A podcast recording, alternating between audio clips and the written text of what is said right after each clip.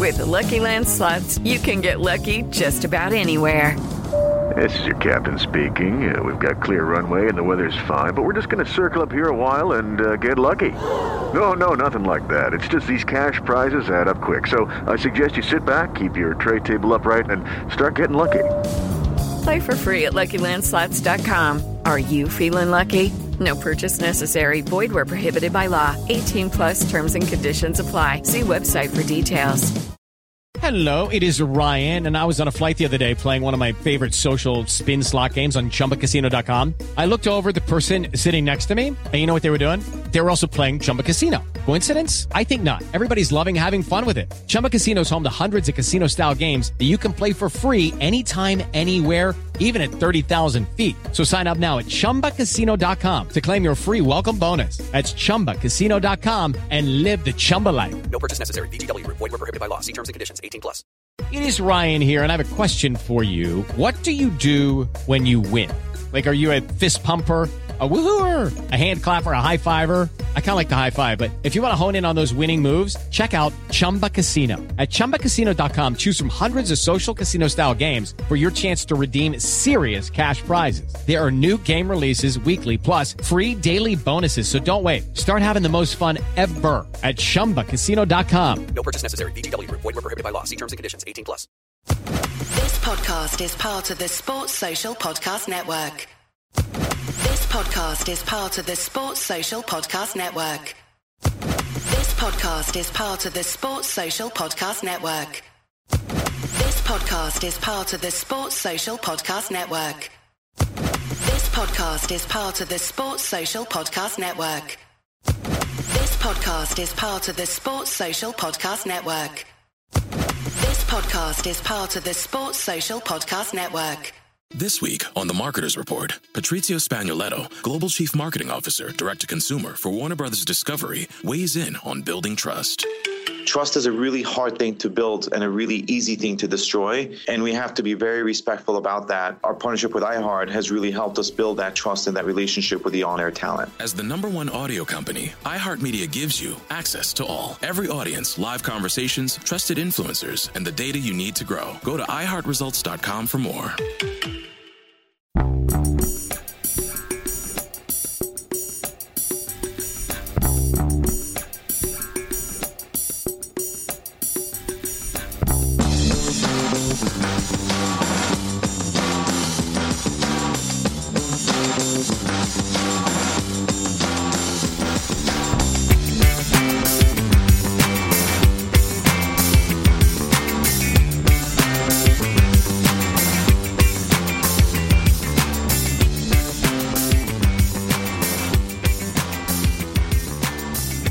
Welcome to the Wednesday ACSOM Bulletin. I'm delighted as always to be joined by my co-host Amy Canavan. Amy, how are you doing on this fine St Patrick's Day? Happy St Patrick's Day, Colin. I'm doing all right. How are you? Yeah, not too bad. You can see we both wore green for the occasion. I know, that's what I was searching out. I was like, I don't know how many green tops I've got left. I'm sort of running out. um, but yeah, it's a it's a lovely day here. Um, it is. I, I know it's a it's been an interesting 24 hours um, in terms of developments on the new manager at Celtic Football Club. We're going to be discussing the interview with Jesse Marsch and also the comments made by Steve Clarke, which maybe went under the radar. We're also going to be discussing the potential of colt teams, including Celtic and Rangers, being involved in the lower leagues of Scottish football as of next season. Amy, um, obviously, you've got that connection there uh, with Bonnyrigg Rose. It looks as if they would be avoiding going down to the Lowland League and coming right in at League Two. I know you'll have a lot to say on that. Ah, it could be an interesting one, that one. Eh? uh, we're also going to, as it is St Patrick's Day, take a look at some of the best Irish players to have played for Celtic. Um, an interesting one, I don't know if you knew this, Amy.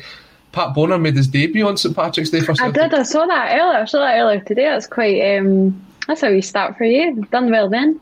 Exactly. So, anyone in the comment section, let us know who your favourite Celtic player, uh, your favourite Irish player to have played for Celtic was. We'll bring some of them up later on.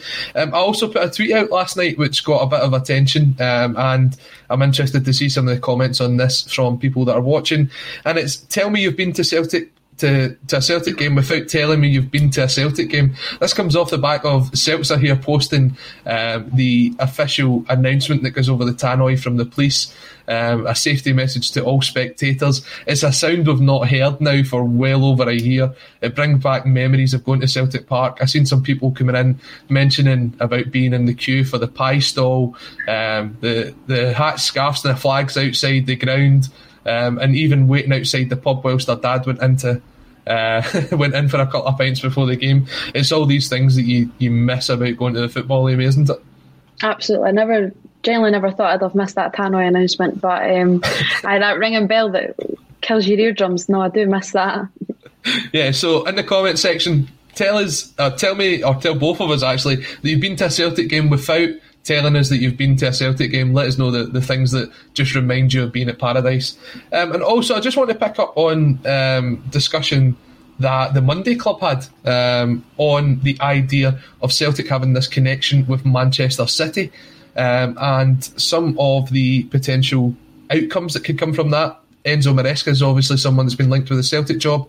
Could there be the connection there with Fergal Harkin and maybe bringing up some of the youth players? Man City had a 7 1 win over Southampton in the league, uh, the under 23 league the other day. I mean, that would be exciting to bring some of those talents up to Celtic Park, wouldn't it? Yeah, absolutely. That is very interesting. Um, and it was a really, I think it was a discussion that I probably wasn't expecting on Monday. And maybe that's a little bit of arrogance on my part. But um, when you sort of take that step back and you maybe look at us over the last few years, you look at Patrick Roberts. Obviously, I think he was at Fulham when we got him, um, or been at Fulham. And then obviously you look at J- Jeremy Frimpong. There are, there are some connections, but I, I, just honestly never really looked into it that much. But like you say with Enzo Maresca, um, it'd be it'd be very interesting and one that you would like to to to swoop up. It's definitely a club you want to be associated with. Yeah, I would say so. And we're already seeing some of the tell me you've been to a Celtic game without telling me you've been to a Celtic game stuff coming through. Here's a macaroons and a spearmint chewing gum. I think that's before both our times. I think so. Um, but yeah.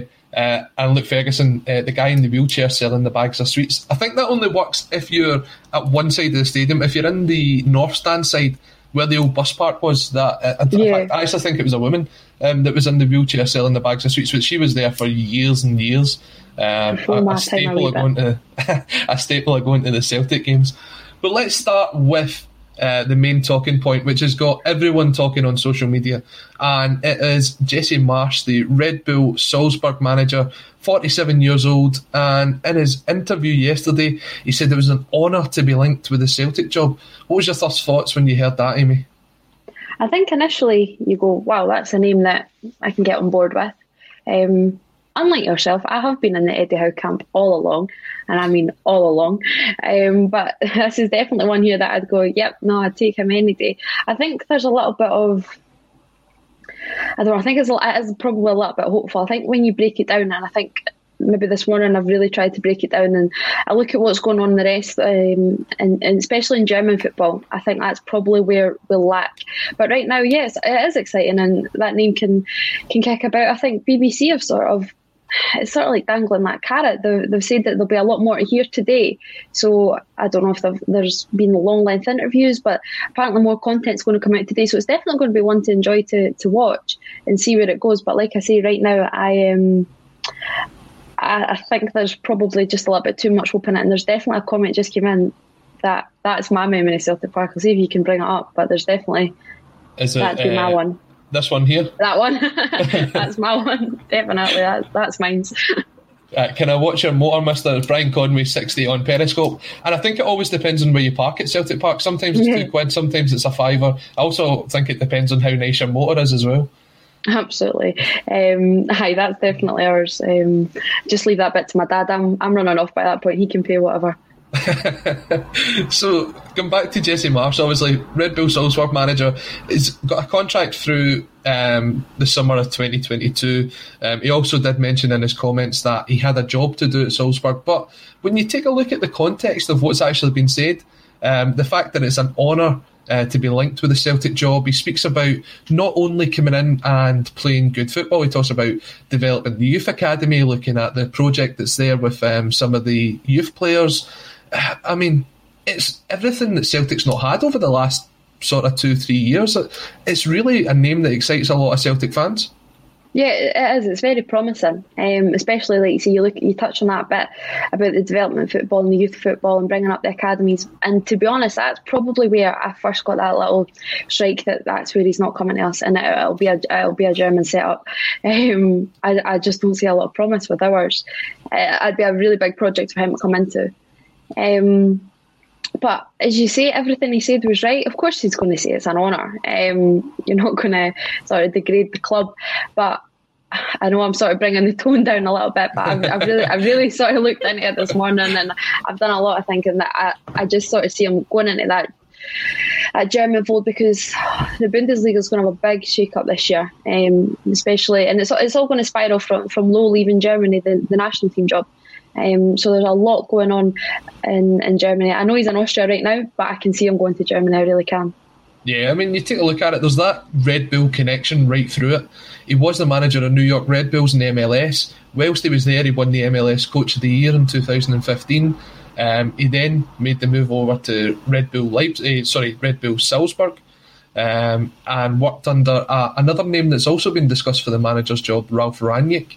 Um, could that potentially be a dream team at Celtic Park with Rangnick as the director of football and Jesse Marsch as the manager? I know there's been links with him going to Schalke, but as far as we're aware, that's not actually confirmed yet.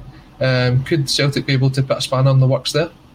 Yeah, there's absolutely there's no um, there's no clarification from Schalke that he's there. It's it's quite messy. There's a lot going on. Um, it's not as set in stone as as maybe some media outlets let um, let rip last week or the week before. It is a dream team, but don't be under the impression that no other club in Europe would think that that's not yeah, a dream team. Um, yeah. And there is, and like I say, I keep rattling back, but Germany is looking likely where he'll end up. I, I think, especially because of the model that he, he's building and he's been working under with Salzburg. Um, and I think, especially, you need to remember. I think a big crucial one is obviously it's Red Bull Salzburg, it's Red Bull Le- Leipzig, um, and there, it's going to be a domino effect over in Germany. It really is. There's going to be big managerial shifts, um, and that's just what I, I see. So, I just want to bring this one up as well from James Riley on Facebook. Can I watch your water, Mister? Uh, wee man, we've got an Alsatian in the back. Nobody needs to watch my motor. No bother, big man. But can your dog put out fires? Aye, that, that's the kind of stuff that you remember from from going to the games, and that's how you can tell someone you've been to a Celtic game without Absolutely. telling them you've been there. Uh, and this one coming in from AG Technology Videos. Tell me if you get this one. Jesse Marsch's wife is Kim Marsh, so is this all just hearsay? I get it. I get it. I do get it. Not that young. I do get that. ah, brilliant. Um, but yeah, uh, back to back to the, the main topic, Jesse Marsch.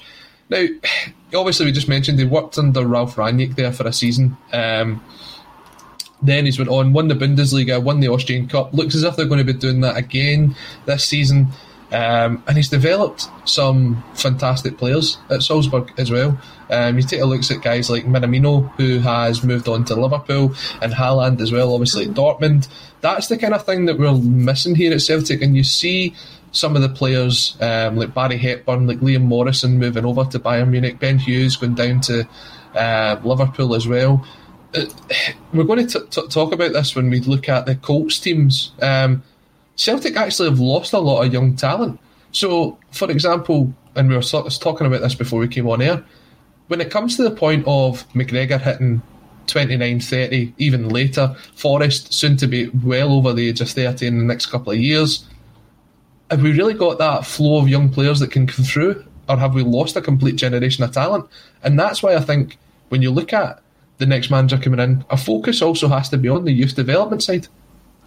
Yeah, it does. Um, like I say, obviously we'll touch upon it when it goes to the the Colts. Um, but the biggest thing is losing the reserve league, and that and that's where we've struggled, and we've never really recovered from that. We've not we've not built on things. It's friendlies here and there, and even that even that sorry, it's five 0 four 0 It's big wins when you're playing clubs that you're just playing Burns. So I think that that is where we went wrong over the last few years. Um, and and as you say, that's probably that's why I don't see him really coming here because you look at our academy and you look at our, the setup probably below the A team, if you can call it the A team at this stage, then you're sort of like, wow, it's it's not really that impressive, is it? Like you see, there's a big there's a big gap in the market there, and it is a downside to Celtic. I mean, when you take a look at some of the other names that's been linked there, it's certainly one of those ones that grabs the attention. Now, we were speaking through the week about Roy Keane, um, and Roy Keane for me is a is a it's just a non-starter. There's no point in even going down that road. We obviously spoke about it there on the Football Insomniac um, when I was joined uh, by some of the guys from the Endless Celts and also from Dave Claxton. But uh, I mean, is that, this is a guy that hasn't coached or managed actually, sorry, for the last ten years, and then you go to someone like uh, Marsch. It's like the press don't have a clue where Celtic's going to go with this next appointment, do they? Does anyone? I don't oh. have a clue. It's yeah. um, of course the press and the media they're gonna they're gonna jump on the Roy Keane one, um, and especially the English media because they just they just see Keane still as this one of their own, one of these pundit and one of their own as in the pundit side, not obviously the English side, but he's just he's the big name, he's fiery, and of course as everything down south, they just see oh Keane v Gerrard. That's what it would be. It'd be Keane Celtic and mm-hmm. Gerrard Rangers, and that's what they want. That's that box office big punch out that, that they see. Um, they don't, you, you know, like you say, and you guys, you spoke about on on Insomniac earlier, so I'm not just going to um, to repeat it, but yeah, the the desire and the attention would probably be there for the first few months with Keane. You would see that fiery name. He'd probably come out and probably would say all the right things and fire fire the squad up. He'd come out and say X, Y, and Z that they need a little bit of tough love and can't be playing the way that they've been playing recently. And then maybe after a few months, I can just see it sort of dying down. And the, I think Dave Claxton said it earlier, the romanticism of it would die. Mm-hmm. Yeah. Um, and I think that's spot on. Like, in a perfect world, in a fairy tale world, you're probably looking, oh, Keane v Gerrard's perfect. And it, of course, it would bring it would bring attention to the Scottish game. We all know the attention that um, Scottish game's been brought just just from Gerrard. When Rodgers came up here, it was exactly the same. It's that box office deal, but is it someone that we really want as Celtic fans? I'd, I'd, if, I, if some if a Celtic fan can justify to me why Roy Keane will be Celtic manager, I will listen. I mean that's a good point that you make because we've always said on this show that the big thing for Celtic next season, with absolutely even with the, the government's announcement the other day, there is still no guarantee that fans will be back in the stadiums for the start of next season. Never mind when the next full house will be at Celtic Park. Um, so this season is going to be a difficult sell for the season books. Now you'll have the people that will always renew, um, hand and heart will always say it doesn't matter. It's Celtic. It's my emotional attachment. I'm going to renew my season ticket. There's others that are obviously in that same camp, but also want to take a stand against what has happened this season, and they'll probably be the ones. And I, I think I'll probably fall into this category where it will get right down to the, the sixth or seventh extension of the season book deadline, and then they go, right, we're not going to extend it anymore, and that's when you eventually part with your cash. Uh, and but there is probably, I'd say, I don't know, maybe thirty percent of fans that are on the fence about actually even renewing this season. Um, and you take a look at someone like Roy Keane, I don't think that's going to convince that 30% to renew. It's the Marketer's Report. This week, Patrizio Spagnoletto, Global Chief Marketing Officer, Direct to Consumer for Warner Brothers Discovery, weighs in on the difficult task of building and retaining consumer trust. Trust is a really hard thing to build and a really easy thing to destroy. And we have to be very respectful about that our partnership with iHeart has really helped us build that trust and that relationship with the on air talent. The best thing for us to do is to build a relationship with our consumers. And if those consumers have a relationship with the DJs that are on air, then we want to build on that. House of the Dragon, which was one of our most successful, if not the most successful campaign we've ever done for a show, audio was a core part of that. As the number one audio company, iHeartMedia gives you access to all. Every audience, live conversations, trusted influencers, and the insights and data you need to grow. Not just a media company, iHeartMedia is your access company. Go to iHeartResults.com for more. This week on the Marketers Report, Patrizio Spagnoletto, Global Chief Marketing Officer, Direct to Consumer for Warner Brothers Discovery, weighs in on building trust. Trust is a really hard thing to build and a really easy thing to destroy. And we have to be very respectful about that. Our partnership with iHeart has really helped us build that trust and that relationship with the on air talent. As the number one audio company, iHeartMedia gives you access to all. Every audience, live conversations, trusted influencers, and the data you need to grow. Go to iHeartResults.com for more. Would Marsch do that? I think I think with Marsch, especially, there is we obviously we can talk about and we can all see what he's doing at Salzburg and you can see Erling Haaland and that that's that's terrific. But there is that still a little bit the unknown. Um, and you can even go far and, and I'm I'm drawn back to Eddie Howe. There is that little bit the unknown. Obviously we know what he done at Bournemouth, but it's unknown in the sense that it's not that connection to Celtic. Um, mm-hmm. and I go, and I constantly go back to to Tony Haggerty said a few weeks ago, Celtic needs an appointment, not a disappointment. Now, Keane, I think he would fall into the disappointment. He'd certainly be a disappointment for me. And like again, when we when we speaking about even Martinez, Benitez, um, Eddie Howe, Ralf Rangnick, it's all of, it's one in a way. There's a common theme there. It's moving away from the association to Celtic, and I mm-hmm. think that's needed. We've had that obviously through Lennon the last few seasons. Brendan Rodgers, take that as you will, but it's not. It's just. It's not worked under Lennon. Keane, I think, would be too carbon copy of Lennon. There'd obviously be a bit of difference, but no, it's that midfield sort of maestro. But like, no, let's install what I played under that that game that I played under. That every player knew their own role. They knew their own tactics. They didn't need to be spoon fed everything. You're not going to get mollycoddled by Keane. And they've not been mollycoddled by Lennon, and that's been highlighted. And some people have said, right, the man management isn't there. You can't tell. Like you look at Keane national yeah. side. Um, that fallout with Harry Arter, there's a fallout with so the list. I'm not going to start a list because I'd be here all day. That's not sort of that. You're not really wanting that figure coming in when a rebuild is needed. Now, I'm not saying that every player on the wages that some of these guys are on that they need to come in and have an arm put around their shoulder and it's okay, guys, we're going to get through this because they do have to take a bit of a flack. Of course they do.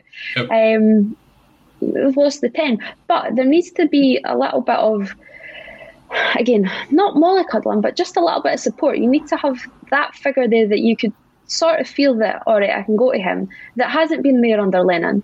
So why would you just go exactly the same to Keane? It's just, I just feel it's too similar in the sense that you're just bringing in the same sort of guy with that tough love. Here we go. We'll play how I used to play. For me, it reminds me a lot of Marco Rose um, when he was at Borussia Mönchengladbach. Now, yeah. I think most people have seen that, and if you haven't, take a look at it. It's the picture of Rose after the Mönchengladbach game at Celtic Park, where he's got the Celtic scarf wrapped round him, um, and at that point you're just going, "Oh, he'd be a brilliant next manager at Celtic." Brendan Rodgers moves on, and then everyone knows the story that all the CVs that were allegedly in a drawer that never opened because Neil Lennon won the treble treble, he was given the job.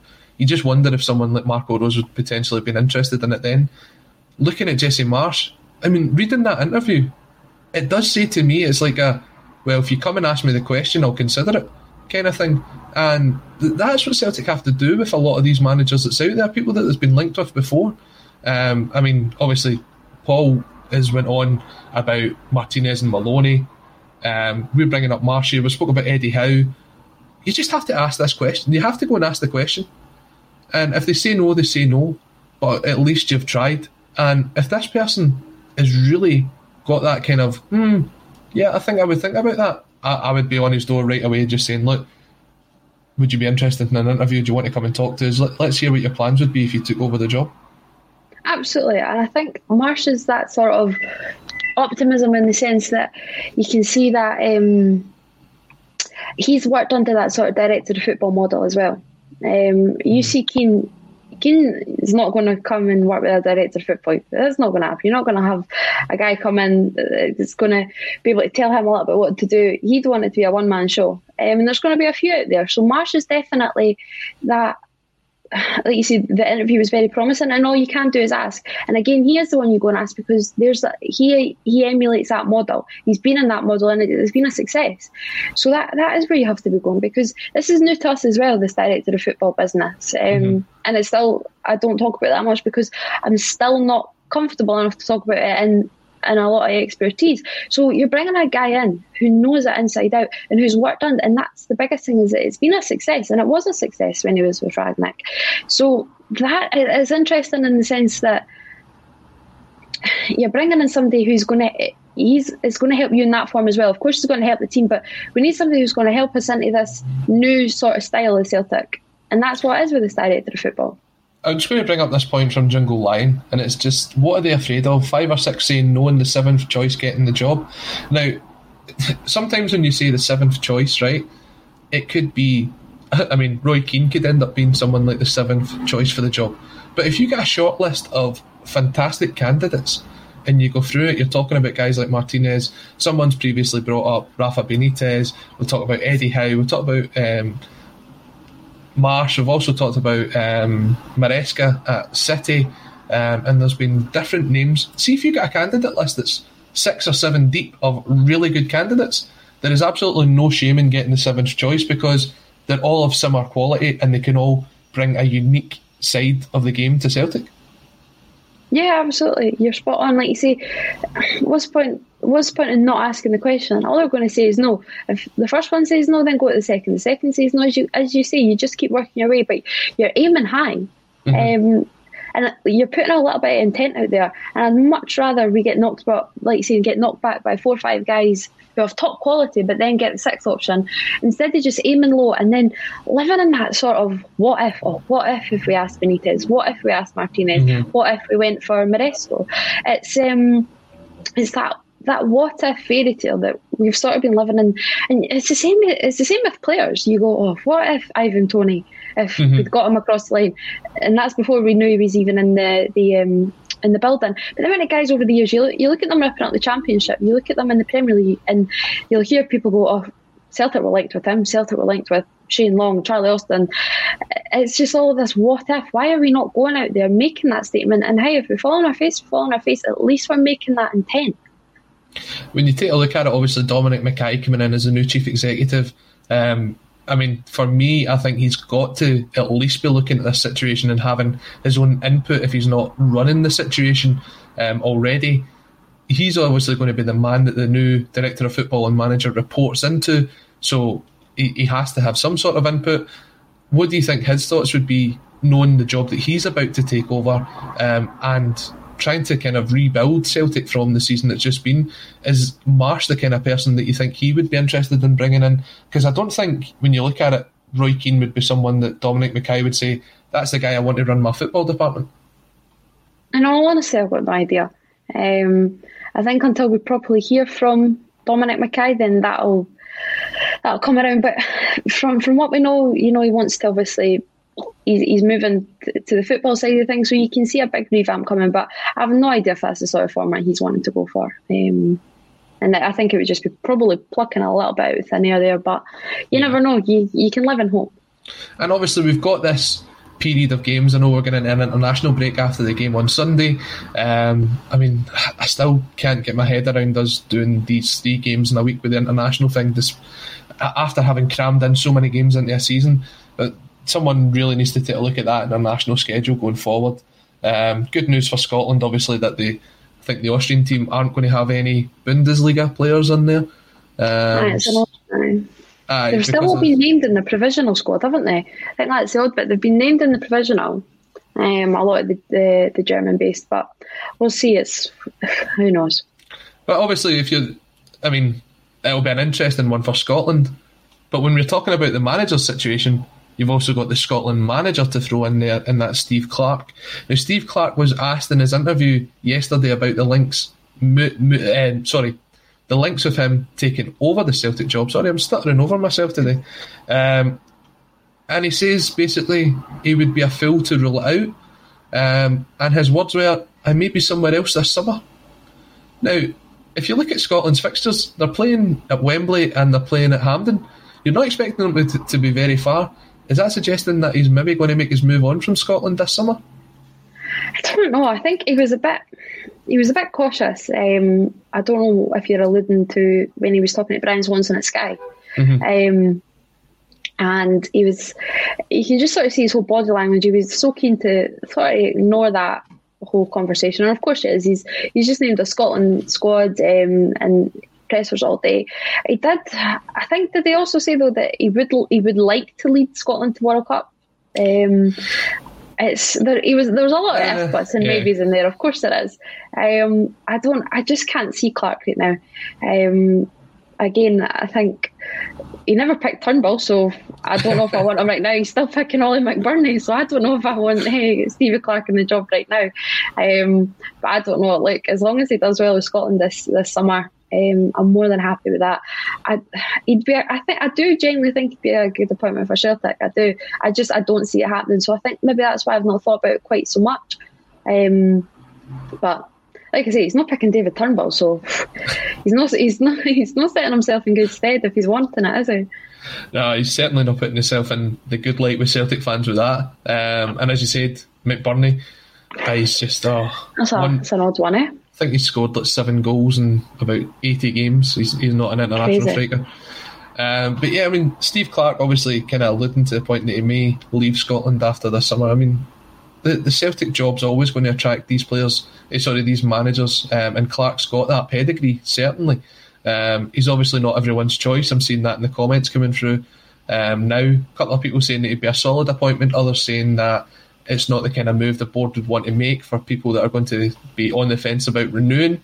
Do you think he'll at least be on the shortlist if we're putting together this sort of five, six people top candidate shortlist? Do you think he'll be on that?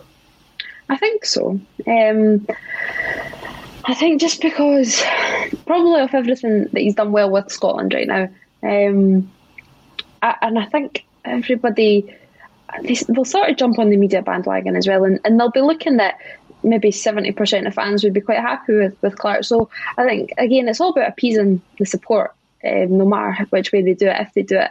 So I think he probably will be, but again, as, as we've alluded to before, it's going to be if Clarke wants to come to, to Celtic, if he's ready. He's settled in Glasgow. Um, it's, it's a messy one, Clarke. It really is, after all his comments over the last few years. And again, the Euros, it's a massive factor, as with many of the managers will be. It's a tournament summer, and a lot is going to depend on what happens. Yeah, and just on that point you were making about previous comments, Robbie Smith brings it up saying Clarke did say he wouldn't manage Celtic with all the, the bigotry. So even just to hear what he said yesterday, saying that he wouldn't rule it out, shows that his mindset's clearly changed over the last couple of years. Um, and David Bradley coming in here just saying, obviously, Clarke ticks all the boxes. David, I'm bringing that up because you're one of the few people that's actually said that Clarke would be a good appointment for Celtic. So trying to give a kind of balanced view there. Um, for me, where would they fall on the scale? he probably wouldn't be in the top three choices. Um, and I know we, we spoke about going down to a sixth and seventh choice. I think he would be probably about fifth or sixth choice for the job. Um, but he's also a name that I could see the board just turning to because they know he's a safe pair of hands. Um, Who's so your number one right now? My number one choice, I'm between Howe and Maresca. Um, I've, I mean, you, you mentioned Eddie Howe earlier on. I've always been a big Howe fan, um, and he's been a name that I threw out there a way back, probably September October time when we are basically saying it was time for Lennon to move on from the club. Um, and I think he's got the experience down south to bring up to Celtic. A lot of people say, well, he's never managed in Europe. Well, neither did Gordon Strachan. Gordon Strachan had played two games, uh, sorry, managed two games in Europe with Southampton, and he get knocked out in the first round. He then goes and takes us to two consecutive sort of last 16s, and it just shows that you can learn on the job. I, I know Strachan's obviously a different type of manager to Howe, and football's moved on since then, but there is that ability there. Um, and then Maresca's just an interesting one. I've actually been one round on Maresca. I wasn't 100% certain on him. But then I've took a look at some of the footage of the Man City under 23s under him. Um, they're absolutely free scoring. Uh, to use a, the Anthony Haggerty phrase, free scoring, rip roaring Glasgow Celtic. Um, that's the kind of football I could see us playing under someone like uh, Maresca.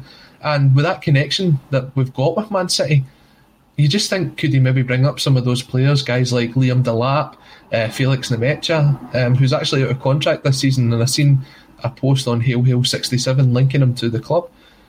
I just think it's a complete out of the box sort of candidate, um, and someone that would obviously look at the youth development side of the game and although it might not win Celtic fans over right away, I think they would grow to like him. I think everything you're saying spot on. Like you say, um, it, it's going to be that sort of enigma, that sort of mystery, and, and maybe that is what we need. We've, we've said before that I think we need to move away from that association. So somebody like Maresca, um, watching the footage, like you just need you just need to look at the results. Results speak for themselves. Yeah, definitely. I mean, see if that is the shortlist and you're looking at the first three candidates being Howe, Maresca, and Marsch. that I mean, if you don't get your first or second choice, you're still getting a fantastic third choice, and that's the kind of caliber we should be reaching out to. Yeah, absolutely. I mean, so we just want to know now. we feel as if like feels as if Lennon's departure was weeks and weeks ago now, and it's kind of after Sunday's game. It's going to be weeks until we actually play another game in the league. So there's time now to go and make that appointment. Now, I don't think someone that's in a job right now will leave. They might announce that they're going to leave at the end of the season. That's fair enough, as long as they've always obviously got an eye on Celtic and what they want to do for the club next season. Start making their moves then. Someone that's out of a job like Eddie Howe might decide to come in now before the end of the season, work with Kennedy, see it through. I just want Celtic to make that announcement and season ticket renewal forms. Period. Exactly, it's it's like being in purgatory right now, and the season ticket renewal forms are coming out soon. We've heard sort of irkings from certain people that are linked or supposedly linked with the Celtic board that we might be very interested to see what comes out in the renewal packs this year. Um, but to get the fans on side, the first thing has to be the appointment of the manager. Um, and I can't remember who said it, but it was someone on this show that says the most important signing that we could make this summer will be the gaffer. Yeah, absolutely. Between that and, like you say, director of football, whatever gets named first, probably does be looking like um, director of football to set up that model. But what are we in? We're in March now. We're three weeks deep into March, and mm-hmm. The disaster start. Well, we can all pinpoint when the disaster started, but the real crunch time was January. Why in March are we still not aware of who our manager is going to be next season or who director of football is going to be? There is just absolutely no um, intent. We're still waiting for that managerial review, Neil Lennon, and we're three weeks deep into March. So it's just it's, it's a mess. It is a mess in this limbo period. Every week you come on think, hoping that right next week we'll, we'll maybe have a little bit of clarity. So we're after is a little bit of clarity. It's not it's not rocket science, not asking for the world, but um, and it does feel repetitive. And I know we probably do get a little bit of stick that we're, we're talking out of thin air, but if you've got anything else, if you've got a concrete answer, then please say because it'd be a little bit be a little bit more exciting than having to talk about, like you say, being in limbo because that that is all this is. Do you know, like obviously he's got his critics in Scottish football, but Dave Cormack came out for Aberdeen the other day saying basically this is the update, this is where we're at, we're going to start interviewing the candidates that we've got. That wee update from Celtic would be a, a big PR win, I think, if they came out and says, look, we've got our shortlist, we're working through the candidates now, we hope to announce something in the next couple of weeks. That's all we need to hear, I'd say, right now. Yeah, like you say, it's not rocket science, a little bit of stability, a little bit of clarity, and then supporters would probably ease off the club's back a little bit more because you just feel right that intent is there. A statements came out, um, but right now it's it's limbo. I don't even think you can say we're back to. I don't know. Maybe we are at square one or square zero. It's just squares are everywhere right now, aren't they? Between squares and tiers, if you're in tier one, tier two, you're in floods of tears with the way that the season. Well, exactly. but no, I mean, I, I, hope we we see an appointment made in the next few weeks. I, I think now's the time, um, and the longer they leave it, the harder it's going to be um, when it comes around to getting fans to part with their money, uh, especially when we don't even know what's going to happen with maybe refunds or share issues coming from not being able to get to the games this season. So uh, there's a lot for Celtic to do. Absolutely. A big welcome to everyone who's joining us on social media. We're live on Facebook, on YouTube, and on Periscope. We did get you to comment earlier telling us um, to tell us how you've been to a Celtic game without telling us you've been to a Celtic game. Some of the responses were absolutely superb. Getting lifted over the turnstile. Um, somebody said they were still doing that at the age of 23, which I thought was really impressive. I think there's maybe still time for, for both of us yet to get that happen. Um, and the ones about uh, parking your car and how much how much did you actually pay to park the car? That's what I want to know. Let me know. I mean, I think the last time I paid someone to watch the car, it was like two quid. I don't know what the going rate is now. Do you know what your dad paid, Amy? I have no idea. Um, even if it's two pound, he'll say it was seven pound. honestly, I have no idea. Um, probably, I'd, like to hope maybe just maybe two or three pound. I don't ever think i have seen him. Definitely not pulled out a note If it was five pounds, it was definitely all in coins. Put it that way. Yeah, I think I, I think two pound was the going rate, but I'm sure the ones in the comments will let us I know. mean, it depends where the car was. If it was on the road or if it was up on that grassy verge, I don't know. I don't know. Maybe if that's how he he um, he, he differentiated the, the costs. But um, hi, God, I don't know. What I always wanted to know about that was like you always found, um, especially as you kind of went down onto the side streets just off London Road, it was all these big uh, car parks, but it was like car parks for big companies. Who had the keys to them? How did they manage to make the money off that? It have just no seemed to be open. idea. Aye, I remember. I think we parked in one of the car parks once. I think from a, one of my first games. Um, I think it could have been maybe John Kennedy's testimonial match, and we actually parked like in one of the car parks, like you say, down uh, down London Road. Sorry. Um, and you're like, and then after that, remember, like, then we're always on these like grassy verge and whatever. There's my dad just texted me three pounds. Um, so there you go. He's He was obviously getting ripped listening off. today. exactly, he's getting ripped off. Three pounds. There you go. Um, but um, I, it's like you say, uh, God knows if I was I remember up on those grassy verges and it was always coming out like Inter Milan, it was 3 3 and we were in one of the really, really mucky bits in the car and my mum was just going mental that it was like the car wasn't moving and all the guys, oh, well, watch your car and she was like, they'll never help me get out the car though. And, but, um, aye, God, like you say, who had the keys to those car parks? Who knows? Going down London Road, and it was the hat scarfs and the flags, uh, the programs, uh, Paradise Windfall tickets was another Paradise one. Windfall, there we go. Um, or the the famous one when you're at a busy night at Celtic Park and you're in the queue, and it's oh, there's no hot food left. And you're left picking up bags of Fruit Pastilles and packets of crisps. The best one I ever, the best one I ever had on that was uh, where I am in the North Stand. I was down um, getting something at half time, and the next minute the, the person behind the counter shouts, uh, "There's no hot food left, but we've just stuck chips on." it would just it made absolute no sense. Um, or some of the, the experiences you see at Celtic Park, you just miss it so badly. Um, and obviously, even before our times, there would be ones where people sneaking in carryouts into the, the jungle. Aye. Uh, oh, bring it back. Miss I can't it, eh? wait. Miss I it. can't wait to get back. Oh, that was a trip down memory lane there. Uh, also going down memory lane, let us know who your favourite Irish player was to pull on the hoops for Celtic. Amy, who would yours be? I don't know. I've not thought. Come back to me later. You've sprung this upon me. I don't know. Um, mm, that's probably well. He's Scottish, but McGeady was definitely when I was growing up. That was that sort of, um, that sort of time. So now I'll say McGeady. Met Paddy McCourt. So well, first impressions, they will go Paddy McCourt. His guy was just oh, just amazing. So He was a fantastic player, and you just wonder what he could do if he was ever a hundred percent fit. Do you know what I mean? I imagine he could just if he could run as well as when he can run with no ball at his feet, but if he could just do that another time. But um, no, the guy was just like say, just give that ball into his feet and just dances away. I would say, for me, um, it would probably be Robbie Keane. I love the period that Robbie Keane was at the club. Obviously, it was a difficult period in Celtic's Yeah. history. Um, but just Bumblebee seeing that, kits and all of that. Eh? exactly, I love that Bumblebee kit. But just seeing, alright. I the, didn't mind that. just seeing the trademark celebration, the whole front roll and the wee. The roll and the wee. Oh, uh, on you go. A wee, a wee bit of that. Get me on Strictly next year. exactly, Um, you're on.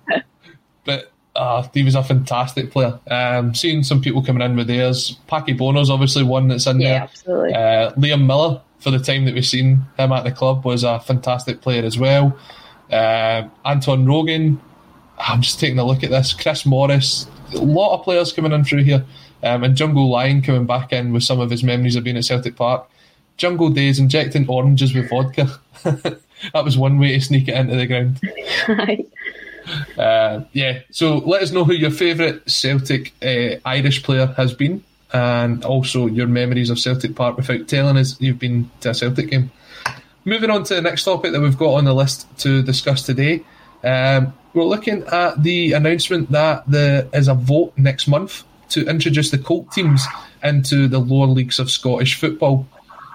Now, for anyone that hasn't seen this, the plan is that it will be a five year plan, and the League Two in Scottish football will expand to a 16 team league, including both the Colt teams of Celtic and Rangers, as well as two additional teams from the Highland League and two additional teams from the Lowland League. um, making it the the 16 team league. Celtic and Rangers Colts will not be able to get beyond League One, so they'll be able to get promotion to League One, but not any further. They'll also not be involved in the Scottish Cup or the League Cup, but they will be involved in the, or what is it called now? The Tunnock's Wafer Cup, the Challenge Cup. The challenge. I think I Tunnock's Wafer sounds about right. Actually, aye. It was. It used to be Ramsden's the gold Yeah. Uh, oh, it's had so many names. I think it was Irn-Bru at one point as well. Yeah. But basically, the idea being that the Colts teams can't have anyone over the age of 21 playing for them. Um, and they're obviously going to be able to play against all the other teams in the league. They'll play against each other as well. Um, looking at the relegation side of things, that's not going to change. There's only ever going to be one team going down. Um, and I'm not sure whether Celtic and Rangers would get protected status so that they don't go down. Um, that's something that I didn't see in the article. If someone knows that, bring it up and I'll, I'll discuss it. But basically, Amy, you've worked with Bonnyrigg Rose, um, a team in the Lowland League pushing for promotion. Do you think this is a good move for Bonnie Rig and also for Celtic? Let's hear both sides of that. Yeah, so it's, it is obviously two very different um, opinions. It is a whole mess right now. Um, and again, I'm not speaking for Bonnyrigg because communication towards Bonnyrigg as a whole is, is a joke from SFA, Lowland, everything's just, it, there is no clarity. So I'm not here like giving it, I have I know as much as you, let's be honest. Um, so, right now, obviously, in the Lowland League, uh, football suspended and has been since start of January. Um, I don't actually think we've played that. No, we've just played Scottish Cup this year. Um, I think so. And again, professional um, adult contact sport. I think Nicola Sturgeon's not coming back till the 17th of May, something like that. So again, right now, there's no real clarity of when the Lowland League's really coming back, and that's obviously the same for the Highland League. So right now, obviously, you can take the stance that it's they're saying that so the um, the Colts teams would get projected right into League Two, and it'd be two promotions from Highland League and from Lowland League. So right now, in theory, the way that I see it, that should include Bonnyrigg Rose.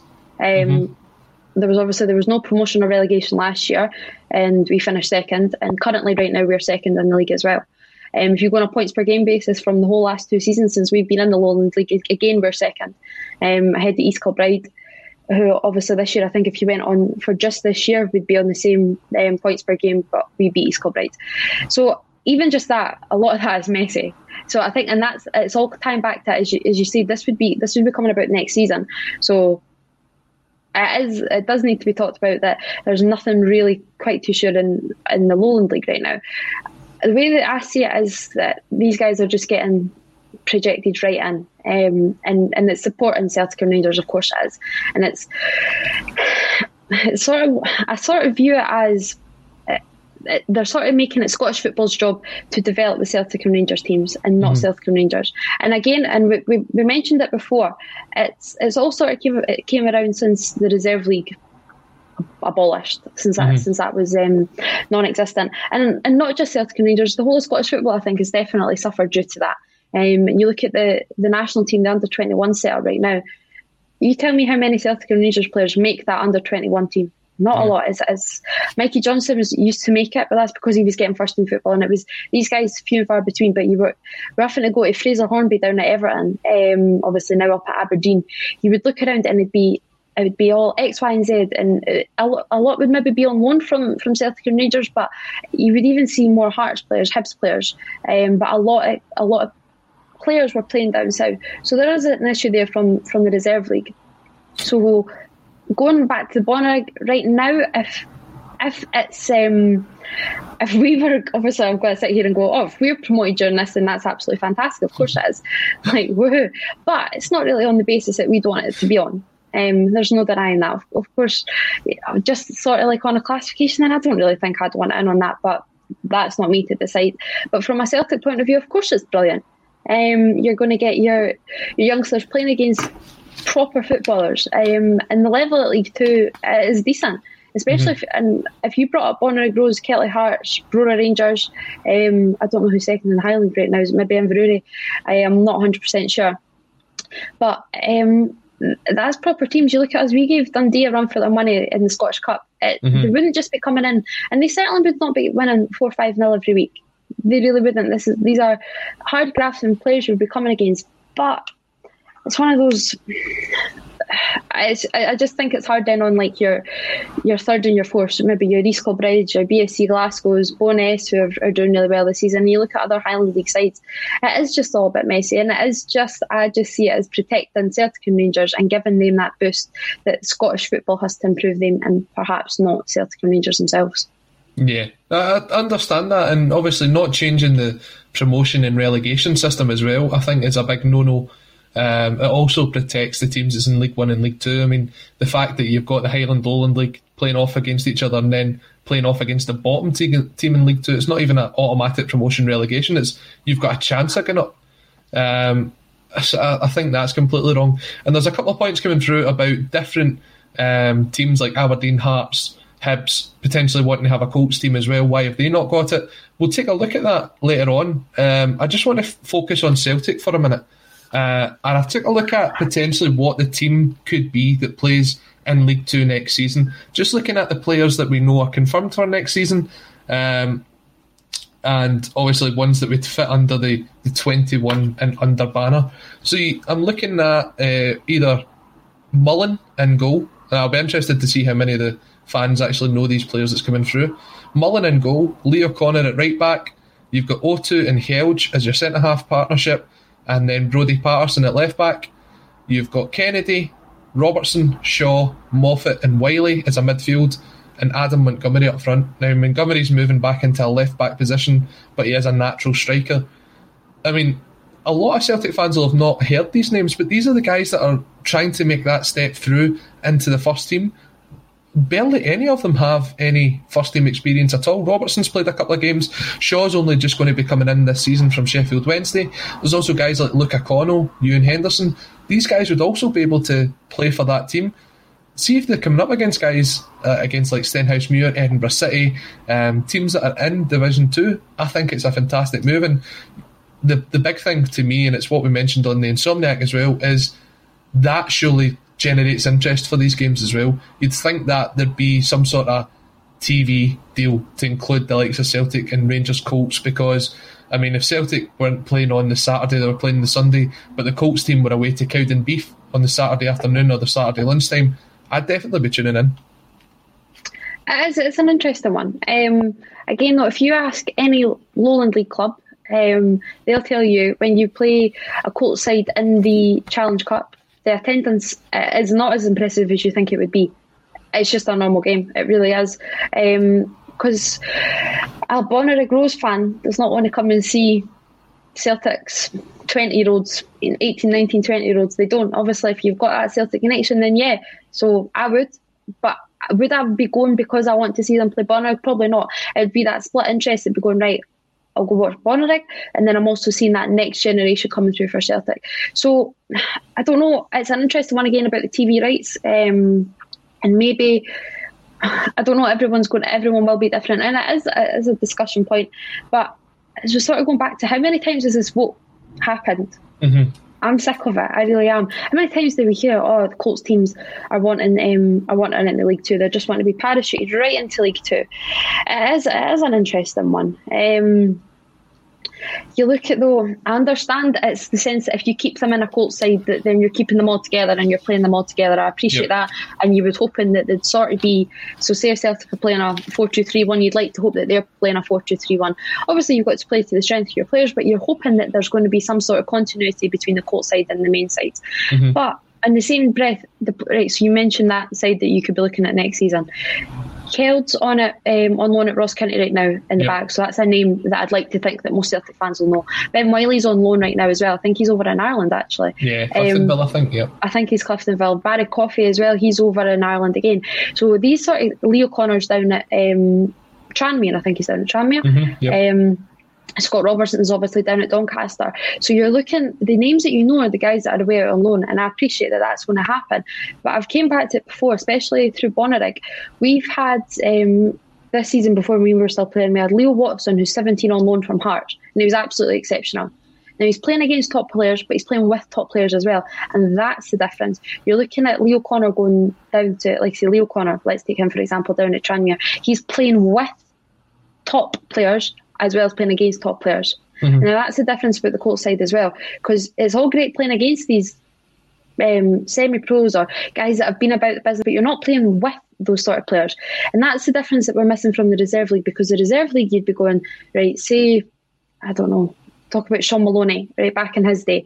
He's playing in the reserve league if Paul Lambert was injured, Lambert would be then building his way, play a few reserve games. Neil Lennon would. You're, you're learning from those sort of guys as well. They they played in those games. Now, don't mm-hmm. be under the impression that they didn't. So that's the difference. Um, that if the court side came in, it's fantastic. But and you're going to learn from playing against, but you've got to learn from playing within as well. So it's not really going to solve the problem. I don't feel that the guys would be able to um, progress well into the first side because you're not playing with that calibre of players in that older sort of model. So it is, it's a it's a decisive, a decisive issue, um, mm-hmm. and it is a tricky one, and it's a, it's going to be up for discussion. But personally yeah, it's great they'll be playing in the league, and no matter what, they're going to be getting regular first team football and be playing in a good competitive league, and they're going to learn their trade. Um, they really are and they're going to have to grow up fast. But they're not playing with that sort of caliber and that age group. And experience does count, no matter what, no matter what league it is. Experience does count. If you're if you're 27, 28, you're going to be teaching the young guys something. I mean, take a look at it. So obviously, you mentioned the fact that we've it's been brought up several times before, and it has about getting the Colts team into the league, right? Now, I think the main difference this time is that Celtic and Rangers are going to be funding this each team in the lower leagues is going to get at least an additional twenty thousand pound a season. Yeah. Now they're also probably going to have um, Celtic and Rangers playing them twice, maybe three times. I don't know. I'm not quite sure how the lower league setup goes, especially when you move to a 16 team league. But potentially having that fan base um, at their ground. I know you said the crowds don't improve that much, but when your kind of average attendance is maybe five, six hundred in League Two, if you double or treble that, that's a fantastic payday for the club, um, getting those fans to come in. So the money aspect, I think, is a big dangling carrot over these teams, um, especially with what's happened over the last sort of 12 to 15 months with, with COVID. An additional kind of revenue system coming in, I think now's maybe the time to do it. Then you've got that sort of aspect of the players' development. Now, obviously, we know not all these players are going to make that step from the Celtic Colts team into the Celtic first team.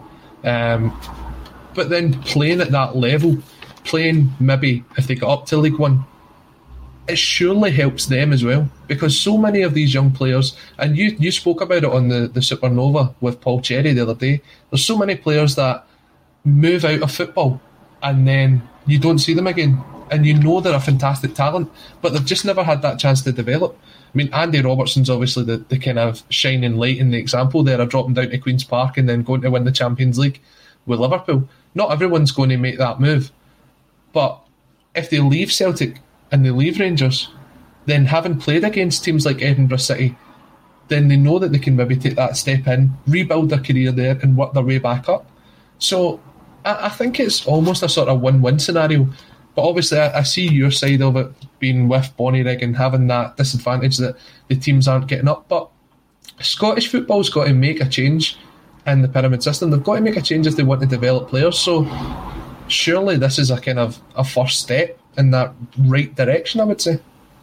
I think so, and, and as you say, the um, the money side of things definitely that's a it is a bit of a development, um, and especially after, like you say, the year that we've had. And if you're looking at the Lowland League, obviously we're not playing right now, and League One and League Two are just coming back, so there has been that gap. Um, and, re- and revenues haven't been coming in quite the same. So there is, it might be tough to take, and some teams and some um, supporters may need to bite their lip. But financial aspect right now, at the end of the day, a football club is a business um, and need to do what see fit uh, no matter if it doesn't quite please.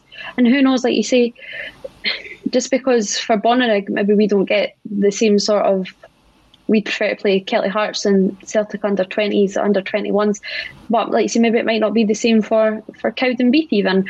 Again, and it, it's going to differ obviously. If Celtic are playing that Saturday, or if the under 21s are playing that Saturday, then then that's going to it's going to play a part as well.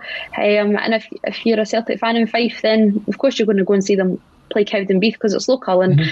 it's just a wee jaunt down. So there's going to be that, and some like you say, some weeks will be will be a higher attendance, and some weeks will be a lower attendance. Um, and it's just going to depend on who those players are. Like if you if you're keeping the likes of Dembele and Oko Flex, then yeah, there's going to be a bit of a desire there and, um, and a bit of attention, and I, and I want to see them, but I think as well there needs to be that you know, you've got you've got fans coming in um, through the comments, and they'll be going, right, that side that you named, maybe Celtic fans don't know them, and they're saying maybe we don't know them. Well, go and learn their names. Mm-hmm. Um, right, fine, they're maybe not playing week in week out in a reserve league, but go and learn their names. And if you don't know who they are, then start because you can't be you can't you can't sort of sit and go, oh, these guys aren't getting a shout, and we'll talk about all the academy. Well, go and go and learn the names, and then it might be a bit easier. Then you'll you'll find out that. Um, that Ben Wiley's obviously, like we see over over in Ireland, or there's Leo Connor down south. Um, it, it's all about you've got to help yourself out as well. Mm-hmm. I mean, I think if you take a look at that team that we're kind of suggesting could be the team to play in League Two next season, I, I don't think automatically they'd be up there pushing for the top spot. No, I think they'd take a couple of a couple of seasons to get there, um, and I think that's the idea behind having this five year plan. Um, but I mean, it is a sort of avenue into the first team. Mean, someone like Ewan Otoo, who plays centre half, there is so much hype behind this guy at Lennoxtown they, they think he'll move in and be a massive star. Um, probably not a lot of Celtic fans know who he is because they haven't seen reserve football. And there was a point brought up here, and we've kind of gone through. There's so many comments that I'm, I'm struggling to kind of go through them all. Um, but it was about the PR side of things, and I've got it here from Sean McElwee. PR has to go hand in hand with the Colts. If you had access to watch a Dembele outside the Celtic training park, which he believes should be named after ta- Tommy Burns, you would go, but you've got to sell that, and that will be the whole thing. Is if there's no kind of selling of come and watch League Two, you're going to see the next big star coming through for Celtic and Rangers, then it won't work because it's just more teams eating into what is already a small pot of money down in the lower leagues. But you've seen what happened when Rangers were coming through the leagues. They, they would bring six, seven thousand fans to places like Brechin, and these teams survived on that money. I'm sure they would be more than up for the fact of maybe three or four times a season they get an additional five, six, seven, maybe even a couple of thousand fans coming to see someone like Karamoko Dembele because you hear all this hype about him, but you've never really seen him play in the flesh. Yeah, absolutely. You want to see it with your own eyes. Um, that's what we're saying. We need we need to learn the names, and then it'll be it'll be a lot easier to um, to sort of associate ourselves with that. But like I say, it's, it's, a, it is a tricky one because I see I can I can see it from both sides of the, the story. Um, so aye, it's like I say, it's going to be it's going to be a discussion point, and this boat just keeps coming up and coming up. So if it, even if it doesn't go well next week, I'm sure it's definitely not going to be the end of it. I, I think though to bring it in next season is probably short, like short term. I think it might be not until the following season after that that we see it actually happening. But I mean, if it does, and Celtic are playing someone, and Celtic like sorry, Celtic Colts are playing someone on the Saturday, Celtic aren't playing to the Sunday. Probably get myself along just to see what the, the big hype's about. Definitely. I couldn't do any harm, could it? Exactly. Now, obviously, it's St Patrick's Day today, and you mentioned your favourite Irish player, Aidan McGeady, but I've given you time now because we're coming up to the end of the bulletin. Are you going to stay with McGeady or are you going to change your mind? Um, quick, remind me of yours. Mine's was Robbie Keane. Uh, do you want to talk a little bit about him? uh, I mean, 16 goals in six months at the club. He actually got the top scorer in the league, I think, that season. And he was only here for a couple of months. Um, it was just one of those dream ones that you'd seen someone like Robbie Keane plying their trade all over Europe and then finally pulling on the number seven jersey. He's the only one I think that's been able to do the number seven jersey justice since Larsson left. You're spot on there. I think I'm going to stick with McGeady. I think so, yeah. Um, I know that's a bit of a funny issue, but McGeady or Paddy McCourt. Um, I'm sticking back with that. Like I say, I met Paddy McCourt. We were on holiday in Sant- uh, where were we? Tenerife, I think. Um, and we met him there, and he was he was brand new, he really was. So I, but I'll go. I think mm, McCourt. Okay, final McCourt. answer. Final answer. Final Okay. answer. Okay, we'll go with McCourt and Keane. Let us know your comments. Um, drop them on the comment section below this. It does help um, with the SEO, and it means that you'll be able to see more of a State of Mind's videos as they go live. Do subscribe to us on YouTube. I think we're just just over 10.4k subscribers now, and it's growing all the time. Um, and Amy, you're back this Sunday with the Soccer Supernova. Who is on this week? Um, who is on this week, Colin? It is John Daly. John It's Daly. John Daly. Yeah, it was quite an interesting, interesting chat. story, yeah. yeah, he was quite interesting. It was, um, aye, was someone a bit different. He's out and put it this way, he's not where you think he is. I don't want to give away, but aye, he's Hmm. um, aye. Alan McFadden coming in here saying Tony Cascarino or Anton Rogan. I think that's Paul's favourite. I think Paul might have a favourite with Anton Rogan. Um, couple coming in here saying Pat Bonner. Pat, Pat Bonner's obviously the big one with all his appearances for Celtic. Mick McCarthy's getting a fair bit. Yeah, definitely. Le- leave him in the comment section below once we go offline. Um, I knew that was coming. I knew that was coming. is Brendan Rodgers' favourite is uh, as Paul lets us know that is Anton Rogan. Um, yeah, it's been brilliant to be with you today on St Patrick's Day. I know a lot of us would rather be in the pubs, um, and hopefully this time next year we will be back in that scenario. But thank you for spending just an hour of your St Patrick's Day with us. Uh, it's been a pleasure to bring the ACSOM Bulletin to you.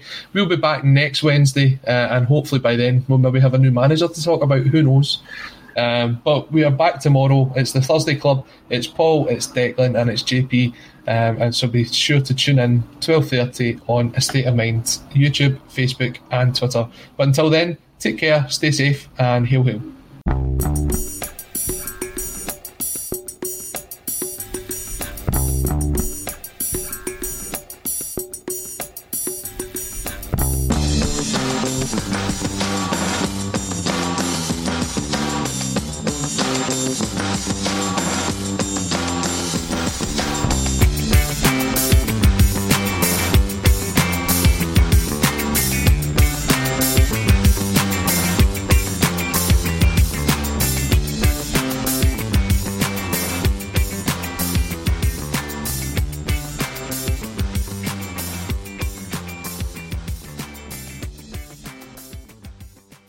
Message and data rates may apply. Guys, got hair loss? I know what you're thinking. Should I shave my head, comb it over, wear a hat? Just stop. This isn't 1970. Keep your hair and your confidence because Bosley, America's number one hair restoration experts, can give you your real hair back permanently. Check them out today because they're giving away an absolutely free information kit and a free gift card to anyone that texts EASY to 203203. Dude, you don't have to look like your dad because this isn't your dad's hair loss treatment. People all over the country trust Bosley because they're ahead of the curve. They use the latest technology to give you your real hair back. And the best part? Bosley's permanent solution is protected by the Bosley Guarantee. Let Bosley show you for free how awesome your hair could look with an absolutely free information kit and a gift card for $250 off. Text EASY to 203203. That's B A S Y to 203203. Hey, what's up, guys? This is MMA fighter Clay Guida, and I'm not afraid of anyone or anything. But losing my hair was an entirely different kind of fight.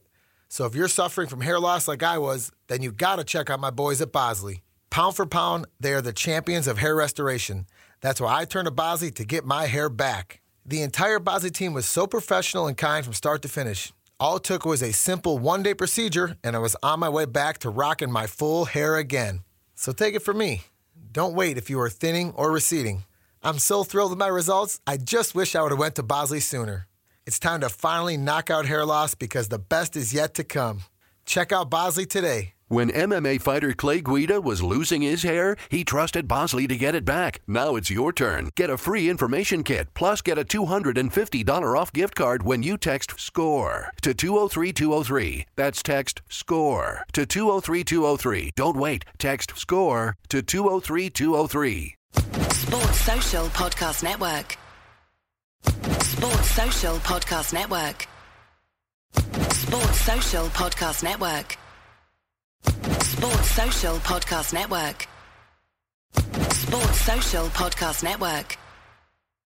Sports Social Podcast Network. Sports Social Podcast Network. Sports Social Podcast Network.